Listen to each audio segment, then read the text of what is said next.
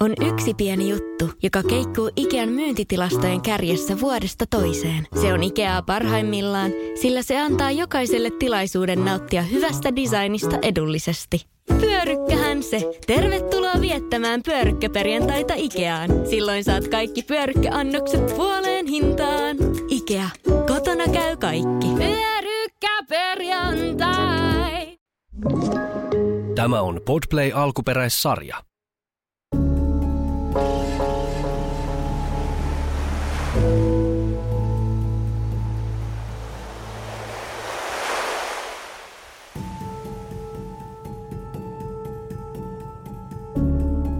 Rakas mielipäiväkirja. Mä oon miettinyt paljon menestyspuhetta. Tai oikeastaan tätä meitä ympäröivää suoranaista menestysteollisuutta. Jo tosi nuorilla on valtavat paineet menestyä. Media täyttyy poikkeusyksilöitä kuvaavista menestystarinoista, joiden ydinviesti on Kehittämällä jatkuvasti parempaa versiota itsestäsi, sinäkin voit olla oman onnesi seppä. Ihan kamalaa paskaa. Miten tähän on tultu?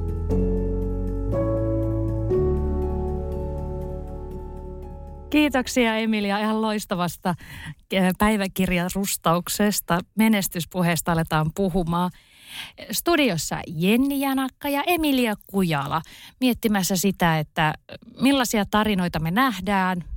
No pääasiassa tässä kohtaa tässä jaksossa keskitytään niin menestystarinoihin. Ja miten sitten näiden tarinoiden keskellä ihminen sitten jaksaa omassa elämässään räpiköidä. Ihanasti tiivistetty tämän mm. jakson, tämän jakson ydin. Hei Jenni, ekas jaksossa me puhuttiin minä-tarinoista ja siitä, miten meidän kokemus omasta itsestä voi näyttäytyä vähän erilaisena, riippuen siitä näkökulmasta, josta käsin kertoo.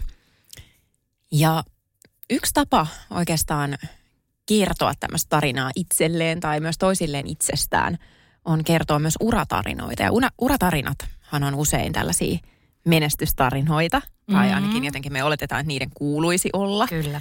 Ja mielellään just niin, että ne etenee sillä upean niin kuin kronologisesti, johdonmukaisesti ja suuntaan vaan ylöspäin. Eikö totta? Kyllä. Mutta sitten me voidaan niin kuin, jos me valikoidaankin kertoa semmoista, mitä me ei välttämättä haluttaisi aina kertoa tai mikä ei tunnu ehkä niin sille mieltä ylentävältä, niin ehkä kertoakin vähän erityyppistä uratarinaa ja se näyttäytyy toisille ihmisille ja myös itselle vähän erilaisena. Mitä sä ajattelet siitä, että millaisen uratarinan sä kertoisit itsestäsi, jos sun pitäisi kertoa vaikka jollekin sun firman merkittävälle rahoittajalle tai jos sun pitäisi työhaastattelussa kertoa oikein tällainen niin kuin parhaat kohtani, uraltani tyyppinen uratarina? No mähän on itse asiassa vienyt tämän – niinkin pitkälle, että mä oon nimennyt mun yrityksen Asennemuija Oyksi, missä siis mähän on nimennyt, niin kuin, että siinähän kerrotaan, että tämä ihminen, minä, Jenni Janakka, on sellainen, joka tekee, saavuttaa ja, ja vie maaliin. Koska mulle se jotenkin se asenne muija heti, se mielikuva, mikä siitä tulee, on sellainen. Ja Mä voi olla pohtimatta, että onkohan Ina Mikkolan toi firma, niin onkohan se sitten Mässymuija Oy. Mikäköhän se on? Onkohan mä ikinä, kun laitetaan Inalle viestiä ja kysytään. Ehdottomasti. Se, niin, ja sitten, että voisitko vaihtaa sen Mässymuija Oy-yksi? Siis mun firman nimi on tosi tylsä tähän verrattuna. Onko se Emilia Kujala Oy? No eikö se on mielellä hyvinvointi- ja koulutuspalvelut. Okei, toi on ihan uskomattoman tylsä nimi. Anteeksi, hei, mutta siis toi on se, tosi... Toi, toi on... Eikö se ole? Mutta siis hei, mun on pakko jatkaa tähän firmanimikeskusteluun vielä se ennen kuin mennään uratarinoihin. Että mun ystävän miehen firma on Karin ATK. Ja mun mielestä se on niin super oivaltava. Mä oon ajatellut, että jos mä vaihdan firman nimen, niin se voisi olla jotain Emilian vitutus ja valitus tai siis jotain muuta tällaista, koska se olisi mun mielestä ihan täydellinen, eikö se olisi? Mikä Emilian kyräilyt. Oy. Emilian kyräilyt ja kynäilyt Oy. Oi, oi. Ei, tässä on niin äkkiä, timanttinen. Äkkiä tota, kirjoitat tämä, koska toihan on sitten osa sun menestystarinaa. Kyllä. Että sä käännät ton sun niinku, kyräilyn osaksi niinku, tuottoisaa firmaa ja liiketoimintaa ja omaa uraasi. Just näin. Mutta mun täytyy sanoa, että mä oon fanittanut tosi paljon tätä sun asennemuja meininkiä ja silloin ennen kuin me ollaan tunnettu. Mm. Mistä sä päädyit siihen ja Jaa, ah, mitenköhän se oli? Jossain kohtaa mä rupesin, se jotenkin tuli, se muija oli vähän semmoinen sana, että mä halusin reclaimaa sen, eli ottaa uudelleen käyttöön, koska siis aikoinaan muija oli mulla lähinnä semmoinen niin kuin, semmoinen vähän sama kuin eukko on vielä.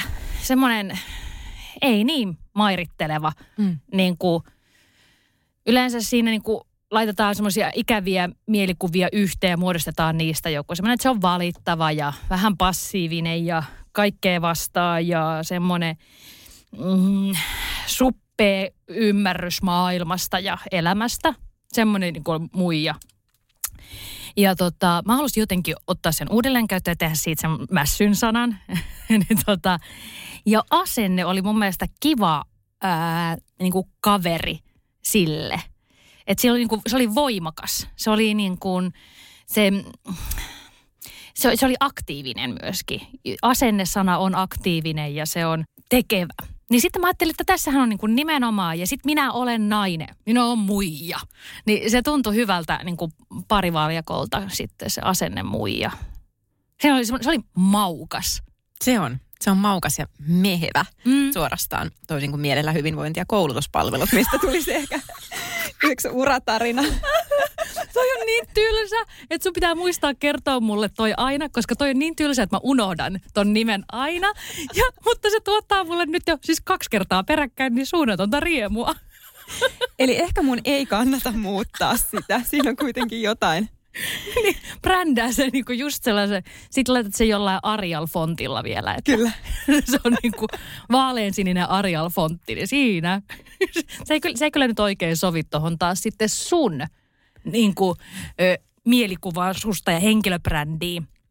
Millain sä kertoisit esimerkiksi sun elämäntarinan ja sen niin kuin menestystarinan, että hei, millainen on Emilia Kujala, täl, täl, täl, täl, palvelut. Mä muistaa sen sun nimen, mutta se oli palvelut jotain.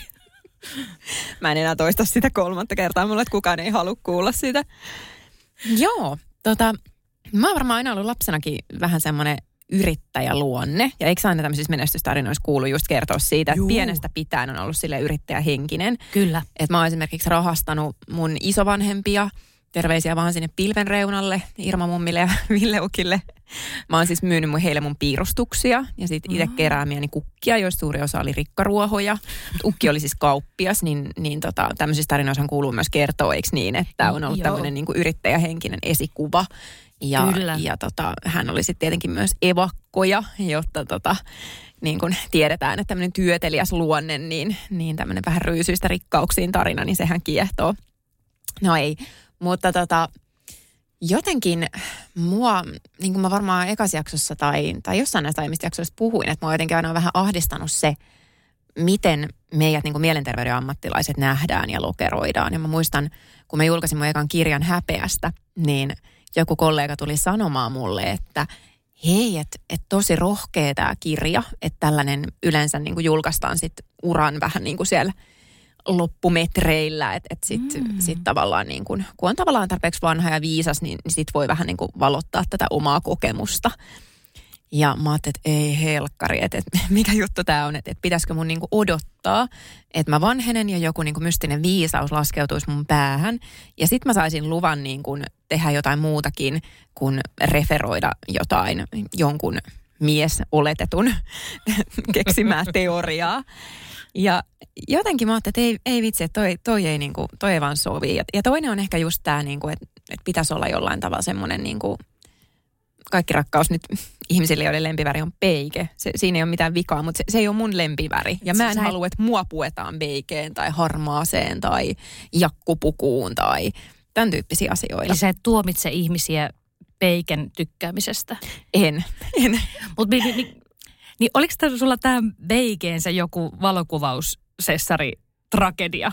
Joo, mulle kävi, kävi joskus yhden nuorten lehden kuvauksissa, missä me oltiin ton tuon Miisasin kanssa mm. sillä tavalla, että mä menin sinne niin omissa vaatteissa ja omissa meikeissä. Olisikohan mulla ollut itse asiassa tätä vähän tämmöistä neonvihreätä luomiväriä, mitä mulla on nytkin aamulla mun puolissa kysyi, että onko mä saanut turpaan, kun mulla on tämän väriset silmät. ja joo, siis muistan, että mulla on keltainen mekko ja tätä luomiväriä. Sitten mä menen sinne kuvauksiin ja sitten siellä on vähän silleen, että joo, että no, no meillä oli itse asiassa sulle nämä vaatteet tässä katottuna valmiiksi. Että noi sun omatkin vaatteet on ihan kivat, että me, meillä on tässä esimerkiksi tämmöistä jakkupukua. Joo. Tämä on tämmöinen asiantunteva ja, ja niin kuin sopii hyvin tähän terapeuttihapitukseen, että sähän oot nimenomaan terapeuttina tässä meidän jutussa. Ja mä katson sillä niin kuin semmoista veikeä jakkupukua, joka roikkuu siinä rekillä silleen, I'm waiting for you, come get me. Ja sit mä oon silleen, että ei, ei hitto, niin kuin, että toi ei ole mua. Mm. Ja lopun viimein mä sit sain tahtoni läpi ja sain laittaa sellaisen kukkakuviallisen marimekon, mikä tietysti sekin voi herättää ehkä tämmöisiä niin kuin Täti-konnotaatioita. täti-opettaja-konnotaatioita, mm. mutta se, se oli parempi kuin se peike. Joo. Mutta mä oon kohdannut niin paljon just sitä, että jotenkin tavallaan se ammattirooli tai sitten se sukupuoli jotenkin nähdään semmoisen määrittäjänä. Että, että mulla tuli semmoinen fiilis, fiilis, että mä jotenkin haluan pöllyyttää sitä mun työssä. Ja, ja jos niin kuin mä kertoisin sellaista menestystarinaa itsestäni ja urastani, niin tämä varmaan kuuluisi siihen tosi olennaisesti. Että hei, mä päätin näyttää keskisormea kaikille näille lokeroille. Nimenomaan, joo, kyllä. Mä itse, mua kiinnosti, sä tuossa aikaisemmin sanoit jaksossa just sitä, että paljolti on sitä, että miten tätä uratarinaa kerrotaan ja, ja kuinka kaikki sattumukset voidaan ää, kertoa tietyllä tapaa, että siellä on syy-seuraussuhteita ja yksi askel on muurannut sen seuraavan askeleen ja näin eteenpäin. Niin mä ajattelen esimerkiksi omaa työuraani sillä että mä voisin olla niin kuin asennemuija versus sekatyönainen – että mä voisin myöskin kertoa itsestäni ei niin menestyksekästä tarinaa. Niin sanotusti mä täällä heiluttelen lainausmerkkejä, mutta siis sehän ei podcastissa kuulu, kun mä heiluttelen sormiani. Mutta tota, jos ajatellaan mun ikävuosia 24-30, niin mä oon tehnyt töitä siis, mitä nyt on sattunut – saamaan. Ja kun mä nyt oon tämmöinen supliikki-ihminen ja mukavan oloinen, niin mähän saan töitä. Siis sikäli, että koska monissa semmoisissa niin esimerkiksi palvelutöissä tai tommosissa, niin on helppo ottaa semmoinen supliikki ja lepposanoloinen ihminen, niin minä olen sellainen. Mutta mä oon tehnyt niin kuin, mä oon höpöttänyt itselleni töitä silleen, että mä oon tehnyt uimakoulun apuvalmentajana hommia. Öö, mä oon ollut kassalla töissä, osaan edelleen sekä Hokin että Keskon kassajärjestelmät – Mä oon ollut palvelutiskillä eli lihatiskillä ja kalatiskillä ja grillitiskillä töissä. Mä oon ollut konsulenttina suurtalous tuolla Rauhaniemen sairaalassa Tampereella suurtalouskeittiö apulaisena. Mä oon tehnyt torimyyjänä töitä. Mä oon ollut mitäköhän kaikkea. Sitten kaikki nämä juontamiset ja tapahtumajärjestämiset ja maskotissa kävellyt ja jakanut flyereita – maskottipuvussa. Ja tämän voisi tämän kaiken tämän niin kuin silpun, työsilpun, mitä, niin kuin, mitä mä oon tehnyt, niin se voisi niin kuin kertoa sellaisena tarinana, että mä oon semmoinen sekatyönainen, joka ei löydä itselleen paikkaa maailmasta, itselleen semmoista työtä tai alaa, minkä äärellä pitkäjänteisesti rakentaa sitä uraa, vaan on tehnyt vähän mitä sattuu. Ja, ja tota, niin kuin byyhyy. Tai siis tolla, ei, ei pyyhyy, se on väärä, mutta siis semmoinen niin kuin, että että noi on niinku töitä. Työt on töitä. Joo.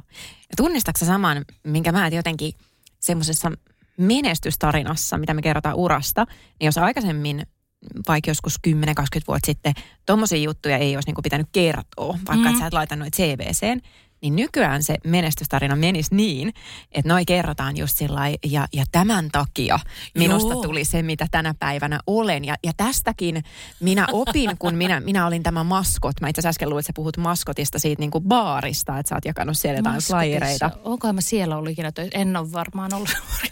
mä oon ollut tosi oudoissa paikoissa töissä tekemässä tosi outoja asioita. Mutta jos sä nyt olisit ollut vaikka pikkumyy tai onni orava tai mm. joku tämmöinen. Mä olin niin... plussapallo, muistaakseni vitsi. Ei kun hetken, se oli mun pikkusisko. Mä sekoitan itteni ja... se olikin mun pikkusisko, mutta mikäköhän, mä olin jossain semmoisessa... Pa- mikäköhän se oli joku maskot? No mutta anyways, jatka tarinaa. Kyllä. Ni, niin jotenkin tavallaan se, että, se, sekin kuuluisi kertoa niin, että, että se vasta kouli minusta sen, mitä olen, tai se vasta opetti minulle jotain todella olennaista mm, elämästä. Yeah. Ja ehkä just vielä niin, että hei, että meidän kulttuurissa voi niin kuin maskotin esittäjästäkin tulla menestynyt kirjailija tai, niin. tai mitä niin kuin ikinä. Kyllä siis tämähän on just tämä narratiivi, mikä oli tuossa Sanna Marinin tapauksessa nousi Twitterissä, että... No se oli et, mulla just mielessä. Joo, se, että, tota, että, että ka, kaupan kassasta voi tulla pääministeri ja sitten sen jälkeen jokainen alkoi luettelemaan niitä omia listoja, että mitä kaikkea on tehnyt, niin siitä tuli tavallaan vähän semmoinen niin rehentelylista. Mutta toisaalta taas niin kuin, se myös näyttää, että globaalissa niin kuin, skaalassa Suomi on niin kuin, suhteellisen ö, matala hierarkkinen. Eli täällä on oikeasti mahdollisuus liikkua paljon enemmän kuin monissa muissa kulttuureissa ja meidän tulee säilyttää tämä vähintäänkin tällaisena. Mm. Mutta onko siinä toisaalta myös vähän semmoinen arvolataus, että ikään kuin on. niillä jotenkin ammateilla olisi oikeus olla olemassa vaan, koska ne koulii meistä jotain. Kyllä, niin joo. Ja, parempaa ja mun, versiota joo, työelämän tarpeisiin. Jep, ja, ja mun mielestä toi on niinku, me haetaan niinku semmoista erityisyyttä tässä ajassa mun mielestä tosi paljon. Että niin kun jokaisen ihmisen elämän tarina tarvii olla jotenkin erityinen tai sen ihmisen pitää olla jotenkin erityinen. Ja sitten tällaiset työt, mitä on niin kuin paljon. On paljon kassahenkilökuntaa, on paljon sairaanhoitajia. Okei, no koronapandemia teki sairaanhoitajista erityisiä, mutta, tota, mutta ikävää, että se tarvii olla pandemia, että me ymmärrettiin heidän, he, heidän arvo tässä yhteiskunnassa. Mutta, tota, mutta siis semmoinen erityisyystarina. Ja se on, niin kuin, se on vähän hassua. Se on nurinkurista. Se on, se on, se on epäoleellista. Se on elämän kannalta ja siinä, että kuinka kenenkin päivät kulkee. Niin, mitä sillä nyt sitten? Niin mä aloin miettiä just, että onko niinku itse asiassa menestystarinat, onko ne tämmöisiä yksilökeskeisiä erityisyystarinoita? Mm. Joo, siis toihan on niin kuin, kyllä menestystarinat on nimenomaan tätä individualismia ja sitä, että, että se yksilön oma ö, matka, se yksilön oma taistelu, se yksilön oma tota, itsensä oivaltaminen ja oman potentiaalin hyödyntäminen. Ja oman jutun löytäminen. Just näin. Että se mikäli sen löytää, niin se määrittää – niin esimerkiksi multa on kysytty monta kertaa sitä, että että intohimo, että Jenni näyttää siltä, että sä teet töitä intohimon äärellä. Mistä mä löydän mun intohimon? Ja mä oon siihen vastannut, että ei intohimo löydy sillä, että nököttää laiturin nokassa ja miettii itteensä. Vaan intohimo löytyy sillä tavoin, että alkaa tekee jotain ja sitoutuu siihen kerryttää osaamista, tietotaitoa, kokemusta, ymmärrystä sen jonkun asian äärellä, niin silloin siihen niin kuin rakastuu siihen asiaan, koska se ymmärrys siitä asiasta ö, karttuu. Ja sitä kautta voi löytää niin sanotun intohimon, mikäli mä nyt en tiedä kuinka, kuinka relevanttia ja loogista ja ö, järkevää on määritellä jotain työtä tai asian tekemistä intohimoksi. Mä oon vähän mm. Niin mäkin olen alkanut niin miettiä, että, että vaikka jotenkin – mä koen monin tavoin ehkä tekeväni semmoista niin sanottua unelmaduunia. Mm. Tai semmoista, mistä mä en ole ehkä osannut ikinä edes unelmoida. Mä oon vaan miettinyt, mitä mä osaan ja sitten miettinyt, miten mä voisin saada tästä rahaa. Niin. mä luulen, että sä jaat, jaat sen saman. Mutta jotenkin niin kuin samaan aikaan mä mietin niin kuin sitä, että et tarviiko, tarviiko työn olla niin kuin unelmaduuni? Tarviiko olla niin kuin intohimotyössä? Jotenkin tunnistatko sen, että meidän ajassa niin kuin ehkä – jos versus vaikka joku mun isä, mä tiedän, että se on tehnyt niin kuin yli 40 vuotta tehtaas töitä. Mm. Okei, sen intohimo on ollut niin kuin se, että miten erilaiset koneet toimii ja se valitettavasti on vieläkin, koska meillä on vaikea löytää yhteisiä keskusteluaiheita monesti, kun hän kertoo, että sä et varmaan ymmärräkään tästä mitään, mutta tässä on tämmöinen moottori tässä autossa, että tämä toimii näin ja noin. Ja tuossa autossa, mikä tulee vastaan, on sitten semmoinen toisenlainen moottori, se toimii taas tolla ja tolla jutulla. Sitten mä oon silleen, okei, okay, selvä. Mutta niin joka tapauksessa mä tiedän, että hänen – työ, niin kuin motiivit on ollut aika erilaisia. Eli, mm-hmm. eli pääasiassa se, että saa niin kuin leivän pöytään. Ja sitten jossain vaiheessa hän totesi, että hei, että tällä tehtaalle ei ole hänelle enää mitään annettavaa, ei edes rahaa, eikä hänellä tälle tehtaalle, että tämä oli tässä. Mm. Ja jotenkin niin kuin, tietyllä tavalla musta tuntuu, että se ehkä suojeleekin siltä, että jos et sä löydä sitä sun intohimoa, niin, niin. sit sä et niinku hakkaa lopun elämässä päätä seinään. Mun on pakko löytää mun intohimo. Tai se sun intohimo löytyy jostain muualta kuin Kyllä. töistä. Just näin. Ei se niinku, ei tarvii löytyä sieltä. Itelleni, mun, mä oon tykännyt määrittää itteeni ja ymmärtää itteeni tosi paljon töiden kautta. Mutta jos se ei olisi niin, niin kuin iso osa minua, niin esimerkiksi se palvelutiskityö, se on ihan törkeen kivaa. Siis se, että pääsee niin kuin paketoimaan ihmisille ruokaa, sitten niin kuin höpöttää niiden kanssa, huolehtii siitä, että kaikki se ruoka siinä tiskissä on siististi, hyvin, ö, hygienisesti, se on kaikki hienosti. Se oli niin kiva. Plus, että kaupan alan Tessi ja, ja tota, lauantaivuorot, niin ai ai ai, kun mä tykkäsin tehdä tota lauantai-iltaa, että tota, siinä, siinä sai niin hyvät tota, lisät. Ja sitten siinä oli se, että mun ei tarvinnut miettiä sekuntiakaan töitä sen jälkeen, kun mä lähdin töistä, koska ei, ei, ei se, se, ei, niin kuin, se loppuu siihen. Kyllä, se on ihanan tarkkarajasta. Oh, että se, se oli kyllä niin kuin, se oli ihana. Mä olen sitä monesti miettinyt, että se voisi olla mun, niin kuin, että jos tota, musta ei tule ikinä kirjailija, niin siihen mä meen ja, ja varmasti pystyn elämään omasta mielestäni menestyksekkään uran. Koska niin kuin sen kanssa, niin siinä on, on kiva ihmisen olla paketoimassa ruokaa toisille ihmisille. Mä näin joskus semmoisen lasten kirjan kuin Empun eläinhotelli. Ja mä päätin, että jos mä joskus vaihdan, vaihdan sitä, mitä mä teen, tai jotenkin niin kuin kyllästyn tai tulee semmoinen olo, että mä haluan tehdä jotain muuta elämässä, niin mä perustan kyllä ihan varmasti Empun mm. eläinhotellin, koska siis mikä olisi sen ihanampaa. On yksi pieni juttu, joka keikkuu Ikean myyntitilastojen kärjessä vuodesta toiseen. Se on Ikeaa parhaimmillaan, sillä se antaa jokaiselle tilaisuuden nauttia hyvästä designista edullisesti. Pyörykkähän se. Tervetuloa viettämään pyörykkäperjantaita Ikeaan. Silloin saat kaikki pyörykkäannokset puoleen hintaan. Ikea. Kotona käy kaikki. Pyörykkäperjantai.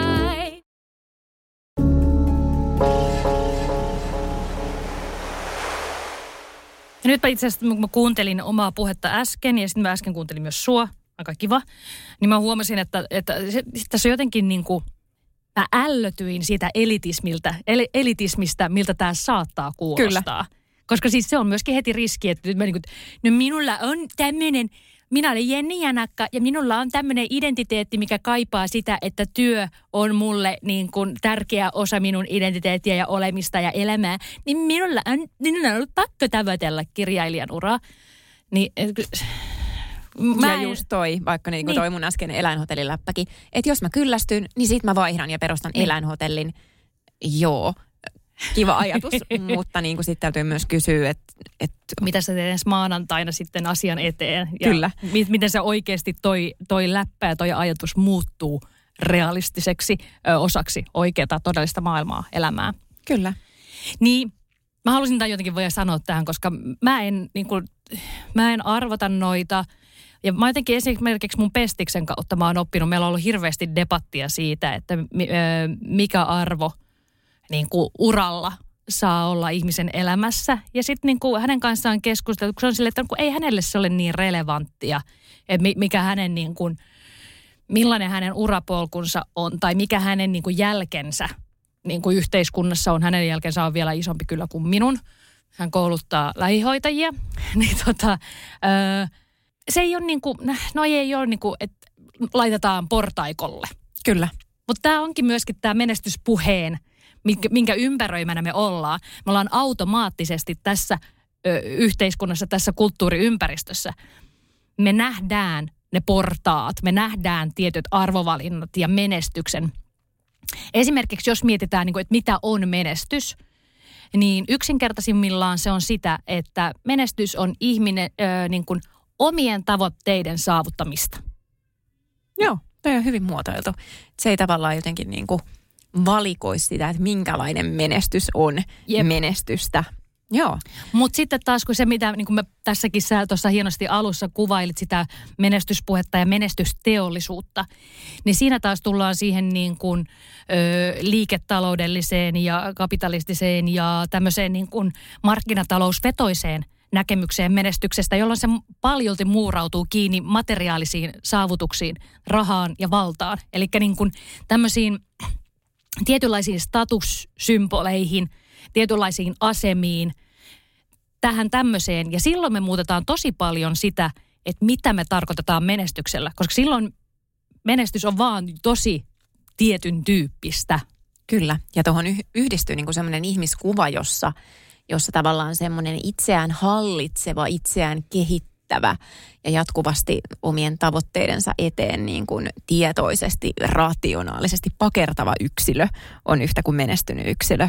Mun täytyy sanoa, että mua monesti niin kuin viime aikoina on hävettänyt niin kuin olla oman alani edustaja ja toki mua on hävettänyt myös niin kuin se, mitä mä oon itse kontribuoinut tähän menestysteollisuuteen, vaikka mä toivon, että mun, mun tota, niin kuin jälkeni olisi, olisi muutakin kuin vaan niin kuin pönkittää semmoista niin kuin itseään kaiken aikaa paremmin johtavan, tehokkaan ihmisen, ihmisen tota noin niin kuin kuvaa. Mutta mut jotenkin niin kuin, just tämä menestysteollisuus, niin mä että se on, se on juurikin niin kuin sitä, että siinä käytetään itse tosi paljon semmoista terapeuttista valtaa. Eli, eli meidän tavallaan niin kuin, psykologian alan teorioista ja, ja käsitteistä ammennetaan tosi paljon sellaista, mikä niin kuin voi kyllä joo pönkittää niin kuin yksilön omaa menestystarinaa, mutta sitten oikeastaan ketä se palvelee, koska se ei palvele pelkästään sitä yksilöä, vaan se palvelee itse asiassa myös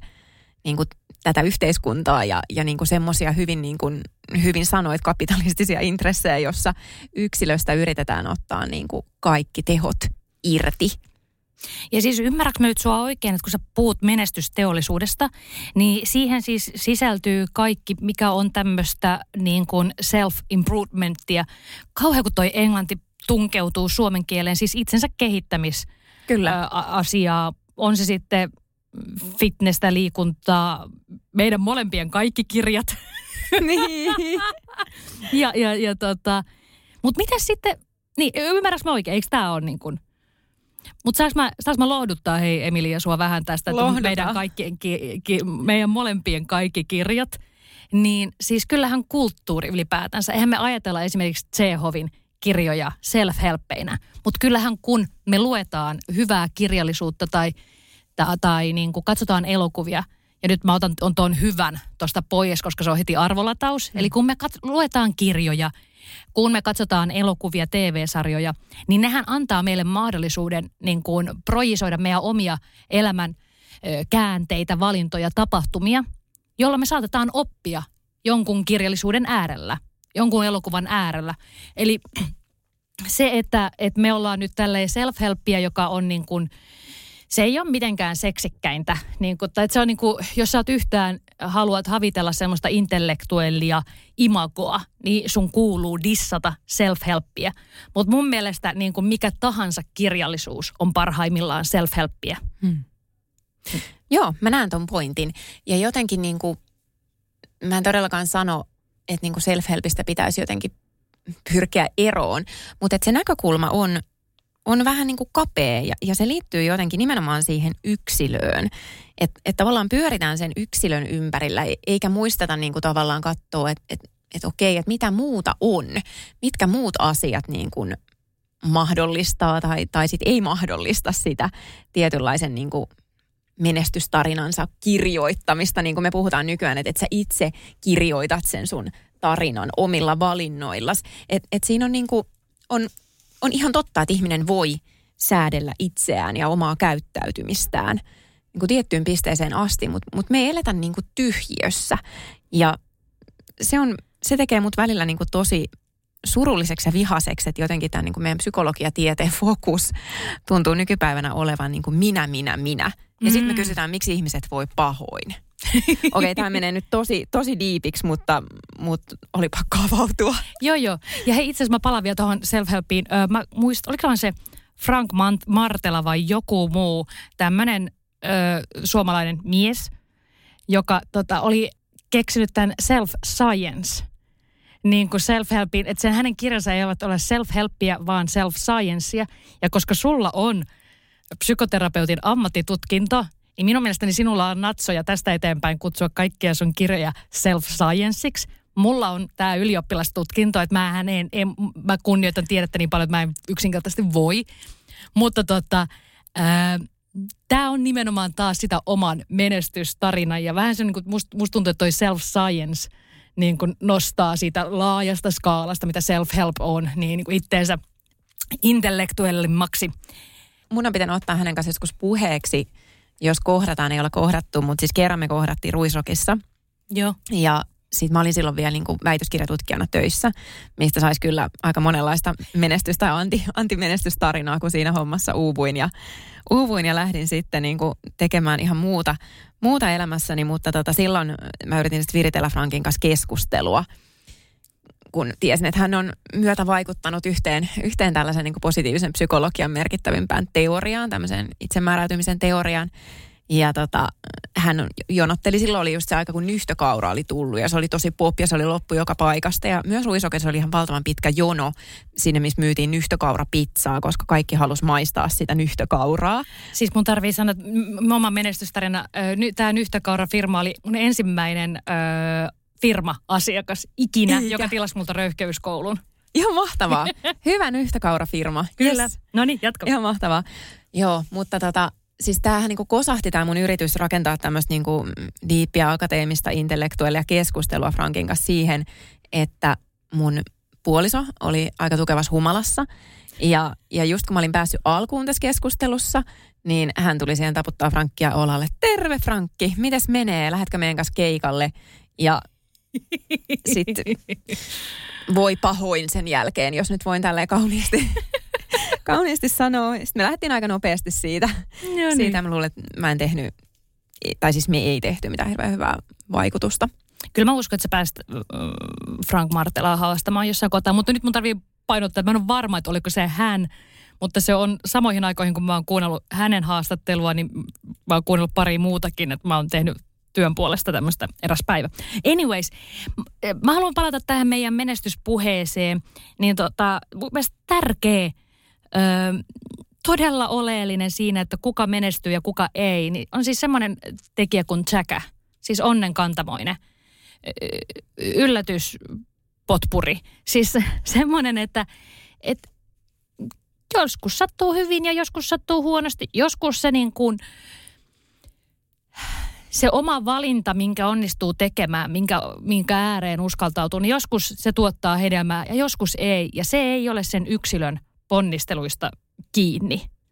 Just näin. Ja, ja toi niin kuin, toi säkä harvoin mahtuu tähän olet oman onnesi seppä niin kuin menestystarinaan, siihen samaan tarinaan. Joo, ei mahdu. Et, et jotenkin niin kuin, ja ylipäänsä semmoinen niin kuin, muistaakseni suorittajan mielessä mä kirjoitin siitä, tai sitten mä oon tehnyt tästä jonkun postauksen tai kolumnin. Joskus mä olin kuitenkin kirjoittanut jotain jaloa siitä, tai kuvitellakseni jaloa, siitä, että miten, miten tavallaan niin semmoinen sattumaan uskominen ei ole meidän ajassa kovinkaan trendikästä, vaikka jos me katsotaan niin tiedettä, niin itse asiassa todella moni asia, jopa se, että me ollaan niin olemassa tässä näin, niin perustuu sattumaan. Mm-hmm, Mutta et, et jotenkin niin toi myöskään niin tuntuu, että siitä ei kuulu jotenkin, että jos sulla käy niin sanotusti hyvä mäihä, niin, niin nykypäivänä siitä ei niin kuin sovi hirveästi lesoilla tuolla somessa tai muualla, että se, se ei vaan niin kuin kuulu siihen.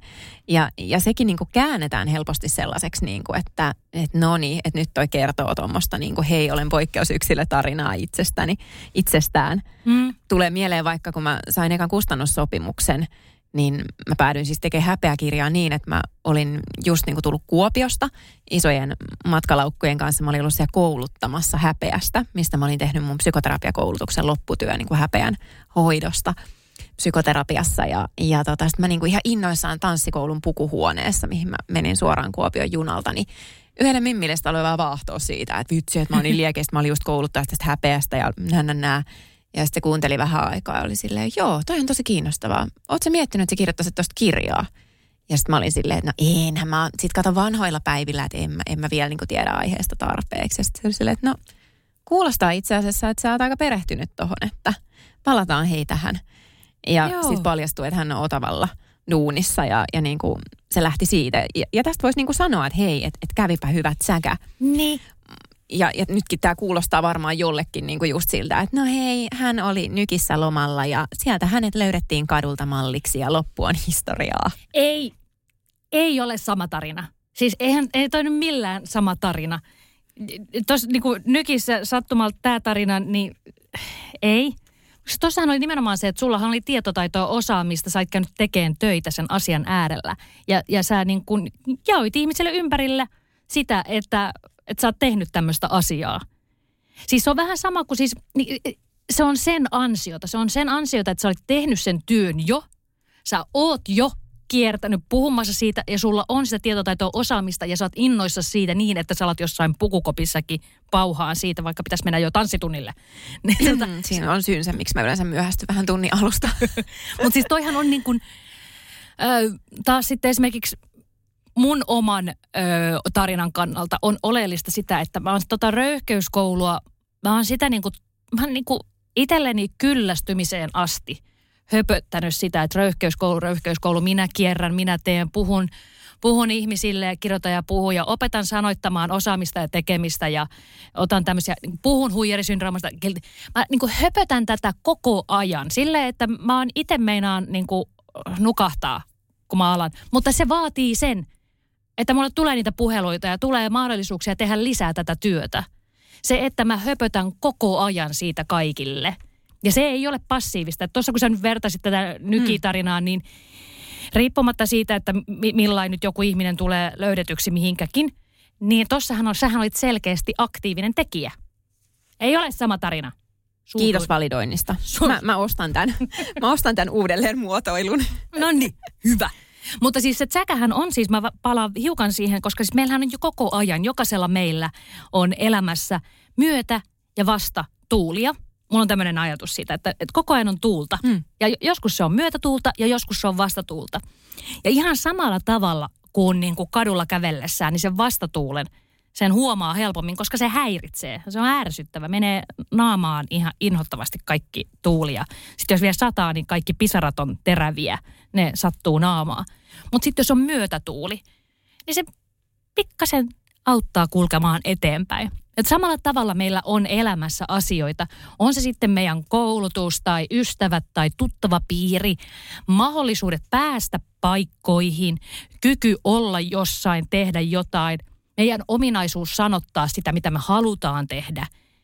Ja sitten kaikki ne, niin kuin, nämä on niitä myötä- ja vastatuulia. Et meidän tarvitsisi myöskin niin kuin ymmärtää niitä myötätuulia, mitä meillä jokaisella on elämässä. Ja niitä mä haluaisin lisää noihin niin kuin menestystarinoihin, jotta ne vois olla niin kuin realistisempia, jotta ne Kyllä. vois olla niin kuin semmoisia, mistä ammentaa enemmän. Joo.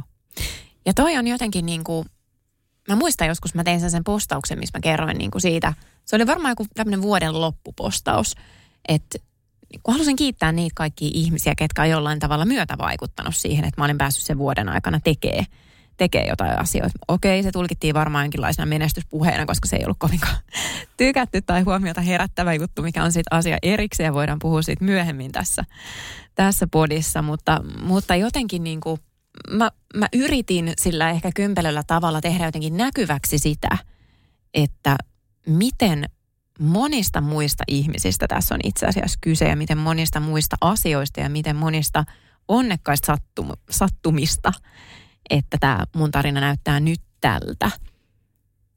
Kyllä, ja itse asiassa nyt niin kuin, mä, toivoisin itse asiassa, että me, me puhuttaisiin vähän niin kuin menestystarinoiden iloista ja haitoista. Mä voisin itse ottaa tähän niin kuin kaksi niin kuin esimerkki ihmistä itselleni, tämmöisiä niin kuin inspiraatioihmisiä. Niin kuin ihmisiä, ketä katsoo, että vau, vitsi kun ne tekee, niin kuin niiden menestystarinaa seuraa sivusta.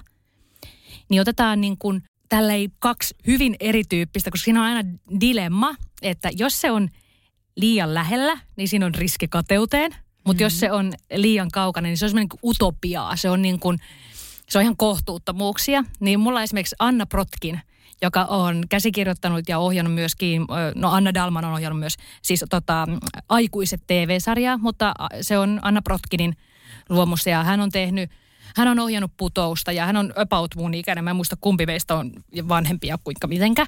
Ja sitten tota, se on näitä kaikkia bileitä järjestänyt ja ja, ja, ja se mulla on että jes, että se, se on tehnyt paljon semmoista, mitä mäkin voisin tehdä, mutta en tee. Ja sitten tulee semmoinen niin kateellisuus, mutta se on myöskin mun inspiraatioihminen. Ja sitten toisaalta taas Beyoncé, joka on niin kuin aivan siis Jumalasta seuraava, eikä välttämättä alaspäin e, niin kuin tapaus tässä maailmassa.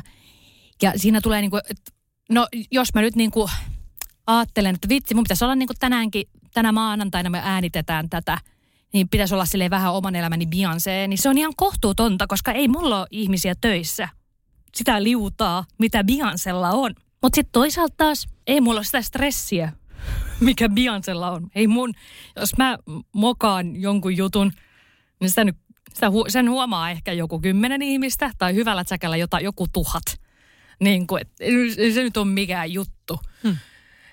Et toi tavallaan niin kuin ideaali ihmisten, inspiraatio ihmisten dilemma, että kuinka läheltä kaukaa kateutta vai hu- utopiaa. Mitenkä? Miltä sun mielestä tämä kuulostaa, tämä mun niinku, eh, paini tämmöisten niinku ihmisten, heidän menestystarinoistaan, se, heidän menestystarinoiden seuraaminen sivusta? Joo. Mä jotenkin tunnistan ton, koska niinku jos mä mietin – mietin sitä, että millaisia vaikutuksia niin kuin menestystarinoilla parhaimmillaan on. Niin parhaimmillaan ne on just sitä, niin kuin, että me voimaannutaan ja ollaan sillä että wow, ei vitsi.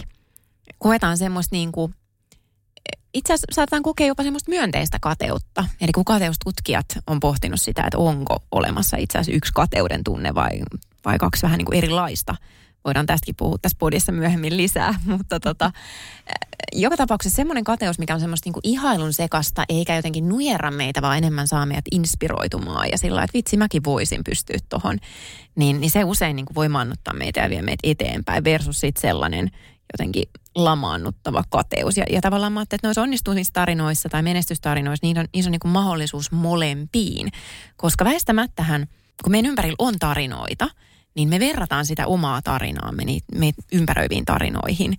Ja sitten pohditaan sitä, että okei, että, että hei, että miten on, mites on niin kuin mennyt. Ja, ja siinä on niin kuin mahdollisuus, mahdollisuus noihin molempiin ääripäihin ja toki kaikkeen siltä väliltä. Ja sitten mä, mä aina mietin niin kuin myös sitä, että, että miten se meidän kokemus näyttäytyisi erilaiselta, jos olisi valittu kertoa eri asiat. Koska se tarinan kerronta, myös niin kuin menestystarinan kerronta, niin sehän on aina myös tosi valikoivaa. Mm. Että mitä sieltä on kerrottu ja, ja mitä on taas niin kuin jätetty kertomatta. Kyllä. Ja kellon valta päättää siitä.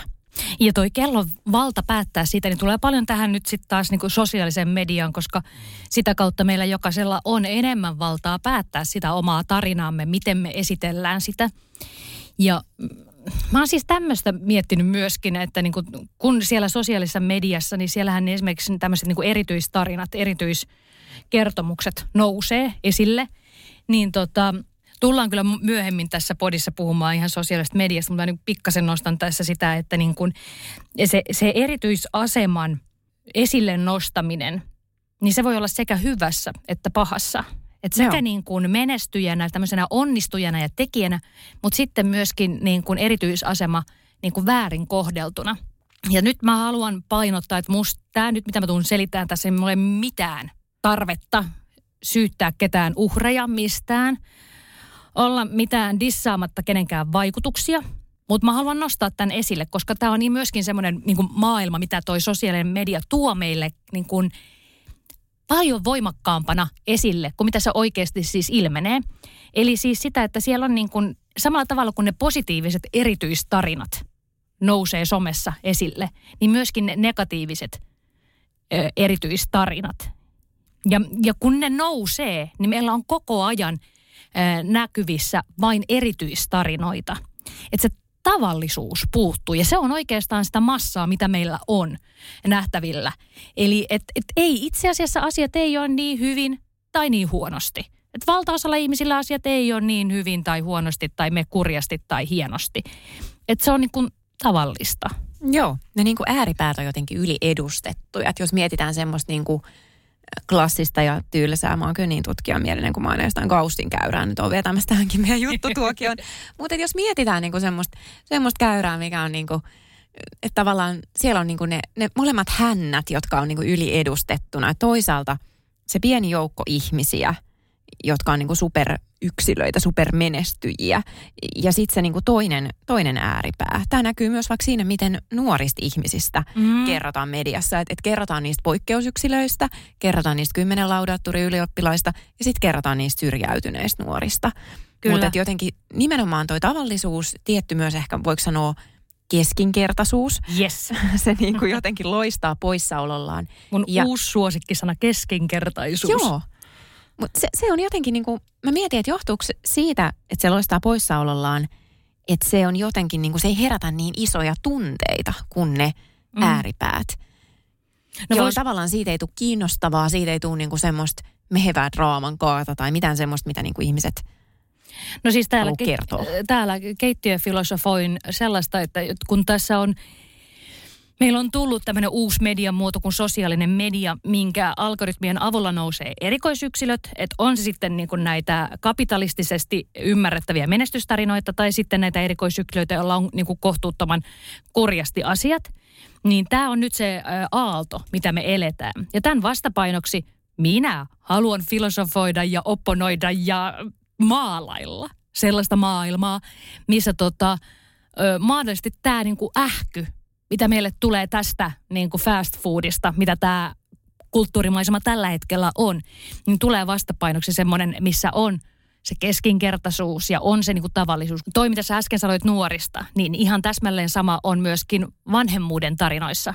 On niitä niin kuin super vanhempia, jolla on niin kuin koko ajan siisti koti ja kaikkea hienosti ja vimpan päällä. Ja lapset syö ainoastaan niin kuin kotona laitettua ruokaa jossa on josta, jostain todella hienosta asioista. Ja sitten on YH-äidit ja, ja niin kuin niiden vaikeudet ja kuinka hankalaa on. Ja onhan se, mutta tota, e, siellä puuttuu se semmoinen tavallinen sotkune häsellys. Kyllä.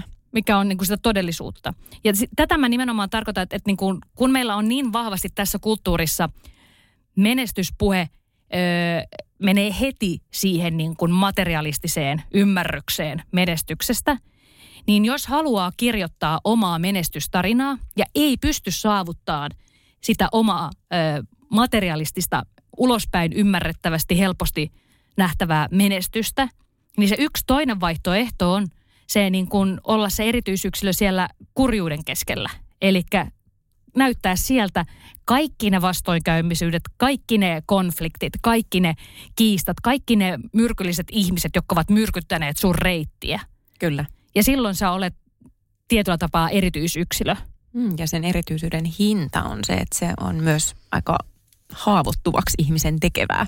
Se, on, se on paljastaa varma... se kaikki. Kyllä, ja sitten se varmaan aika raskasta. Kyllä. Elää sitä.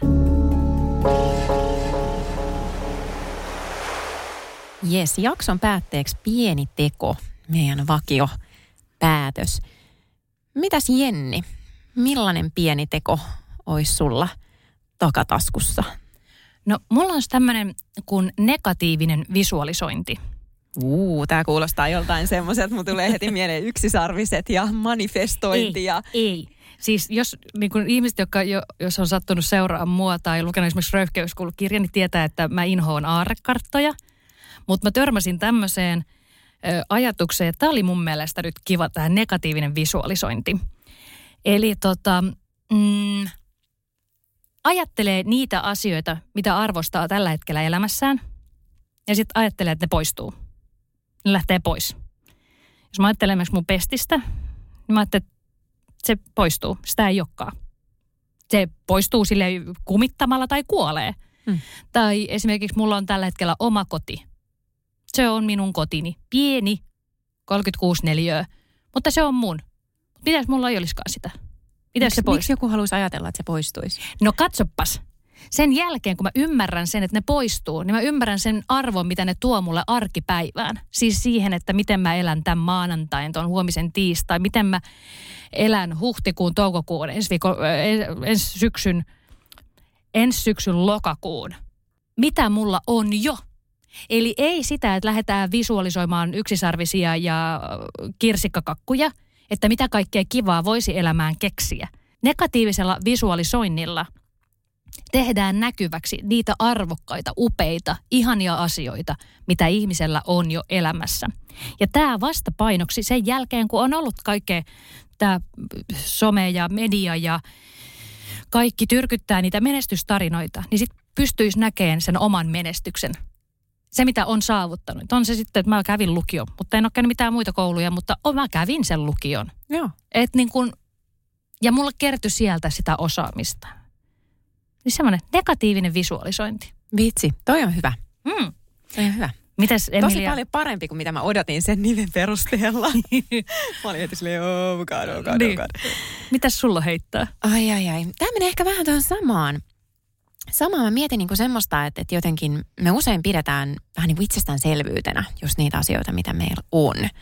Ja, ja halutaan jotain muuta, jotain parempaa, ehkä jotain, mitä me ollaan just nähty jonkun toisen ihmisen kohdalla, että, että hei, nyt, nythän mun pitäisi ja, ja, ja näin. Se, hän, oli, hän oli Saint Jorgessa viikonloppua viettämässä tai... No siis just, just tämä. Tai hän kävi ravintolassa ystävien kanssa. Kyllä. Raivostuttavaa. Kyllä. Jotenkin niin kuin, mä monesti kuulen sosiaalipsykologina sitä, että sanotaan, että no hei, että, että toi koko ongelma ratkee. Joku voisi sanoa vaikka tästä jaksostakin, että hei, että toi koko teidän jakson ongelmatiikka, niin se ratkeaa sillä, että lakkaatte vertaamasta itseänne toisiin. Ja sosiaalipsykologina mun on pakko sanoa, että toi on niin kuin jalo ja kaunis ajatus, mutta meidän sosiaalinen tiedonkäsittely ei toimi niin. Me verrataan itseämme toisiin. Se on yksi meidän tavallaan sosiaalisen olemisen semmoinen perusasetus. Me tehdään sitä paljon myös huomaamatta. Ja sitä on niin kuin todella, todella, todella vaikea, käytännössä mahdoton lopettaa täysin. Se on niin hienovarasta, on niin paljon semmoisia vaikutteita ympäristössä, jotka sitä vertailua käynnistää. Tämän takia mä ajattelen, että, että niin kuin se on vähän semmoinen mahdoton tavoite lopettaa sitä vertailua, mutta sen sijaan sitä vertailua voi työstää – paremmin meidän hyvinvointia palvelevaksi. Esimerkiksi niin, että vertaa välillä toisten sijaan itseensä. Eli miettiikin, että okei, missä mä olin viisi vuotta sitten tai kymmenen vuotta sitten. Joo, on varmasti asioita, jotka on nyt huonommin kuin silloin, mutta on varmasti myös asioita, jotka on paremmin. Ja ainakin itse tunnistan, että aika monesti semmoiset asiat, mitä on alkanut pitää itsestäänselvyytenä nyt, niin ne on jotain, mitkä on ollut just niitä tavoitteita ja unelmia joskus kauan sitten. Ja sen tunnistaminen ja niistä kiittäminen sen sijaan, että aina haluaa enemmän ja paremmin ja lisää, niin se voi olla aika tärkeä. Kyllä. Kuulostaa juuri semmoiselta hyvältä maadottamiselta siihen omaan arkeen ja elämään ja sen kunnioittamiselta. Just näin. Tämmöisiä pieniä tekoja ja isoja ajatuksia tänään. Tee Emilia. Ja Jenni.